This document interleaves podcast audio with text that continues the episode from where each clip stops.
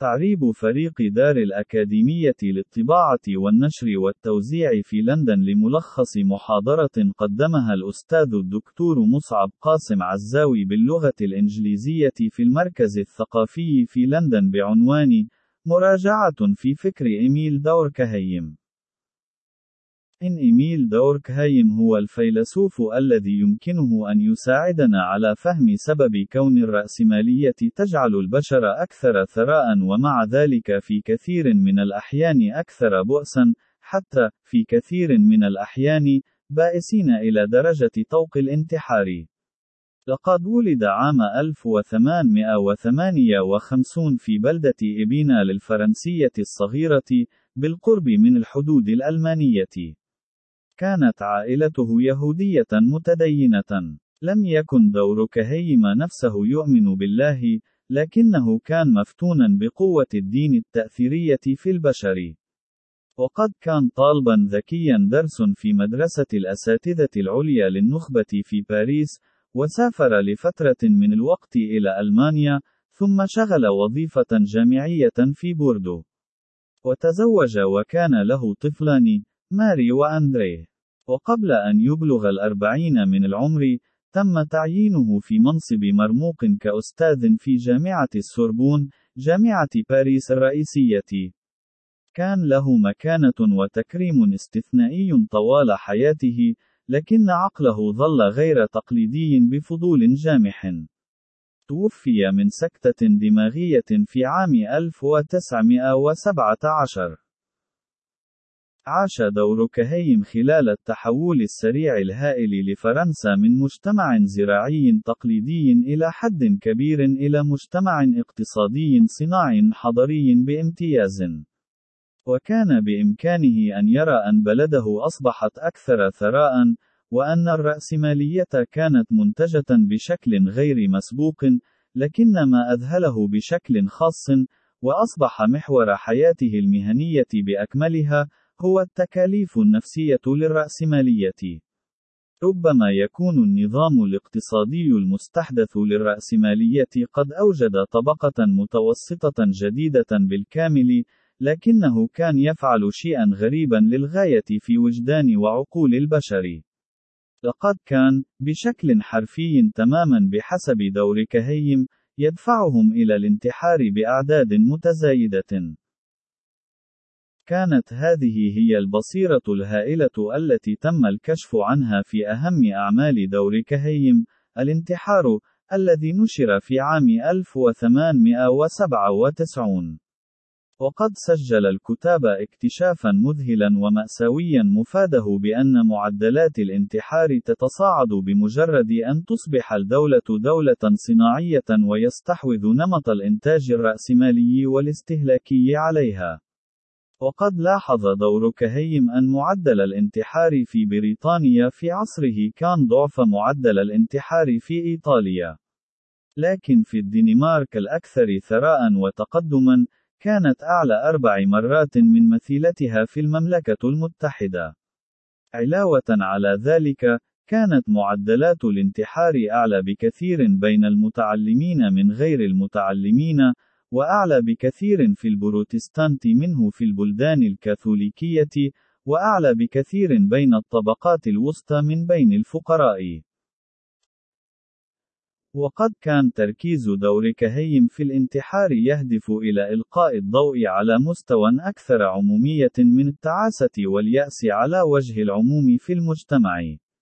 كان الانتحار هو الطرف المروع لجبل الجليد من الضيق الروحي والعقلي الناجم عن مفاعيل الرأسمالية.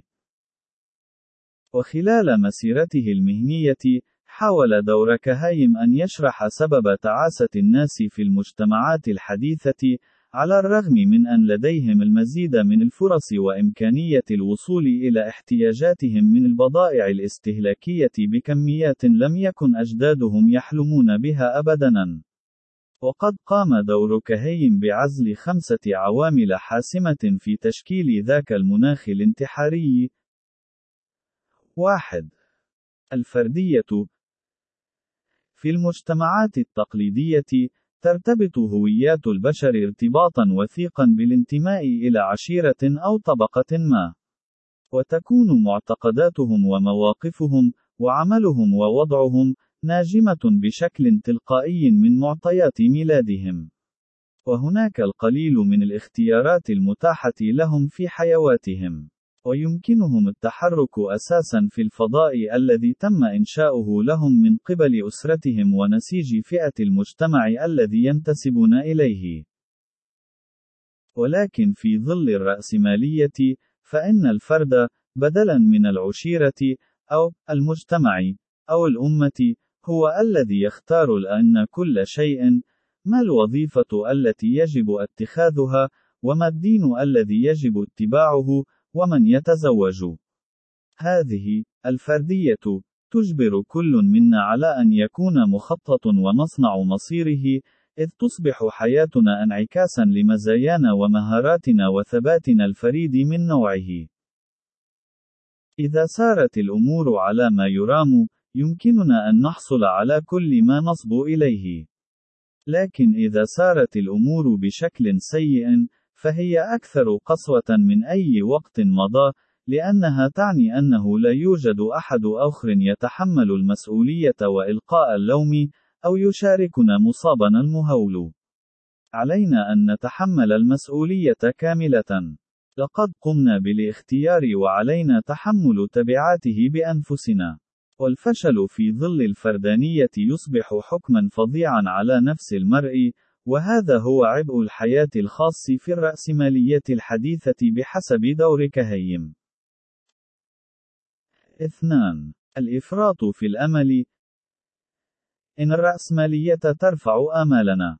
فالجميع، بجهد كاف، يمكن أن يصبح في سدة رياسة المجتمع. يجب أن يفكر كل فرد على نحو أكبر. أنت لست محاصرا بالماضي، كما تقول الرأسمالية، أنت حر في إعادة تشكيل حياتك. الإعلان يثير الطموح من خلال إظهار الترف الذي لا حدود له لنا، والذي بإمكاننا إذا اجتهدنا بالشكل الصحيح أن ندركه في وقت قريب للغاية. حيث في الرأسمالية تنمو الفرص على نحو هائل، وكذلك الاحتمالات لخيبة الأمل. ويصبح الحسد متفشيا. ويصبح المرء غير راض كثيرا عن نصيب المرء من كعكة النجاح والثروة في المجتمع، ليس لأنه جشع بشكل موضوعي، ولكن بسبب ما تزرعه الرأسمالية في وجدانه من أفكار تدفعه لمراكمة الثروة والنجاحات والاستهلاك المحموم الذي وفق قوانين الرأسمالية يجب أن يكون من نصيب كل المجتهدين، على الرغم من أن تلك الأفكار غير صحيحة في الواقع الرأسمالي المعاش يوميًا. جذب الجانب المبتهج والمتحمس من الرأسمالية غضب دور كهيم الخاص. في نظره، تكافح المجتمعات الحديثة للاعتراف بأن الحياة غالبًا ما تكون مؤلمة وحزينة. وتميل اتجاهاتنا إلى الحزن والأسى لتبدو وكأنها علامات الفشل بدلاً من، كما ينبغي أن يكون الحال، أن تكون استجابة عادلة للحقائق الشاقة للحالة الإنسانية. 3. في الرأسمالية الكثير من الحرية المزيفة. إن الرأسمالية، في أعقاب الجهود السابقة للمتمردين الرومانسيين، قوضت بلا هوادة الأعراف الاجتماعية، وأصبحت الدول أكثر تعقيدا، وأكثر غموضا، وأكثر تنوعا. ولم يعد هناك الكثير من الأشياء المشتركة بين الأشخاص مع بعضهم البعض. والقواعد أو المعايير التي قبلها البشر تم التوقف عن تطبيقها واستعمالها. في ظل الرأسمالية، تصبح الإجابات الجماعية على ما هو الصائب وما هو الخاطئ مائعة وأضعف وأقل تحديدًا.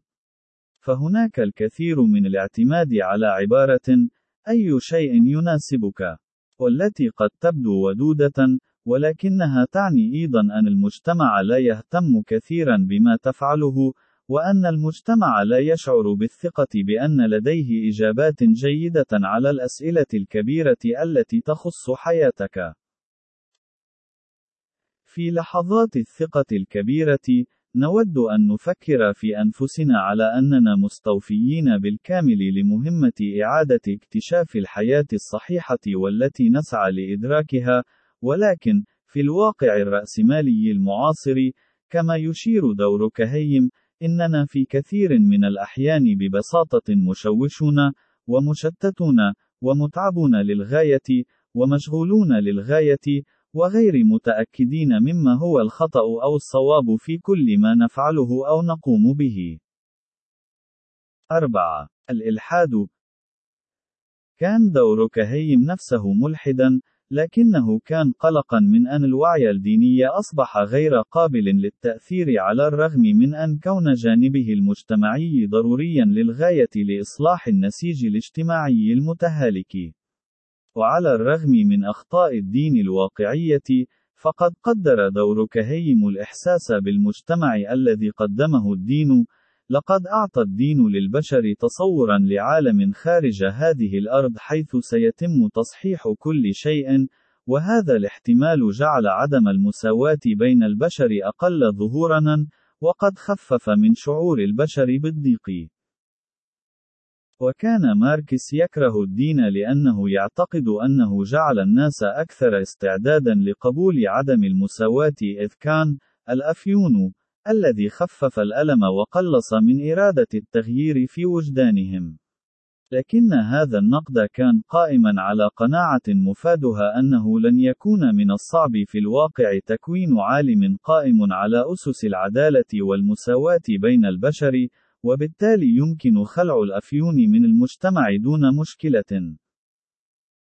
وتبنى دور كهيم وجهة نظر أكثر قتامة مفادها أن عدم المساواة سيكون من الصعب للغاية القضاء عليها وربما مستحيلا، لذلك يجب علينا أن نتعلم، بطريقة ما، التعايش معها، وهذا قاده إلى تقدير أكثر تقبلا لأية أفكار قد تخفف من الضربات الوجدانية للواقع المأوف بعدم المساواة. ورأى دور كهيم أيضا أن الدين خلق روابط عميقة بين الناس، فقد عبد الملك والفلاح نفس الإله، وصلوا في نفس المبنى مستخدمين نفس الكلمات، وقد عرض عليهم بالضبط نفس الطقوس المقدسة، والثروات والمكانة والقوة لم تكن لها قيمة روحية مباشرة، ولم يكن للرأسمالية شيء تستبدل به هذا، وبالتأكيد العلم وكشوفاته لم يقدم نفس الفرص لتجارب قوية جمعية مشتركة. لقد كانت المأساة، في نظر دور كهيم، هي أننا تخلصنا من الدين في الوقت الذي كنا فيه في أمس الحاجة إلى أبعاد المواساة الجماعية التي يقوم بها الدين، ولم يكن لدينا شيء نضعه في مكانه. 5. إضعاف الأمة والأسرة في القرن التاسع عشر، كان يبدو، في لحظات معينة، وكأن فكره الأمة قد تنمو بقوة وكثافة بحيث يمكن أن تستحوذ على الشعور بالانتماء والتفاني المشترك الذي كان يتم توفيره من قبل الدين. لقد كانت هناك بالفعل بعض اللحظات البطولية القومية، كما في الحرب ضد نابليون حينما طور البروسيون الألمان مذهبا فكريا يلم شمل الجميع للدفاع عن أرض الأجداد. ولكن إثارة الأمة في حالة الحرب، كما رأى دور كهايم، قد فشلت في أن تترجم إلى أي شيء يستحق التقدير حقا في زمن السلم. قد يبدو أن العائلة تقدم تجربة الانتماء التي نحتاجها، ولكن دور كهايم لم يكن مقتنعا بذلك. إننا نستثمر بالفعل بشكل كبير في عائلاتنا، لكنها ليست مستقرة بقدر ما نأمل، وهي لا يمكن أن تكون بديلا عن العلاقة مع المجتمع الأوسع. على نحو متزايد، لم تعد الأسرة بالمعنى الواسع التقليدي موجودة. وتم اختصارها في الزوجين اللذين يتفقان على العيش في نفس المنزل ويقومان برعاية طفل أو طفلين لفترة من الوقت. ولكن بعد مرحلة البلوغ لا يتوقع هؤلاء الأطفال العمل إلى جانب والديهم، ولا يتوقعون أن تتداخل دائرتهم الاجتماعية مع والديهم كثيرا. شعورنا الفرداني بخصوص العائلة ليس بالضرورة شيئا سيئا. إن هذا يعني فقط أنها ليست في وضع جيد يؤهلها لتولي مهمة منحنا إحساسا أكبر بالانتماء الذي يمنحنا شعورا بأننا جزء من شيء أكثر قيمة من أنفسنا. الخلاصة يعد دور كهيم مدققا فاحصا لأمراض المجتمعات الرأسمالية. إنه يوضح لنا أن الاقتصادات الحديثة تفرض ضغوطا هائلة على الأفراد، وتتركهم محرومين بشكل خطير من بوصلة العقل المتزن والعزاء المجتمعي. لم يشعر دور كهيم بأنه قادر على العثور على إجابات للمشاكل التي شخصها، لكنه علم أن الرأسمالية ومن يعيش في لجها يجب أن يجدوا حلولا لتلك الإشكاليات أو لا بد لتلك الرأسمالية من الانهيار قبل أن تحول كل الخاضعين لقوانينها إلى منتحرين مع وقف التنفيذ إلى حين فقط.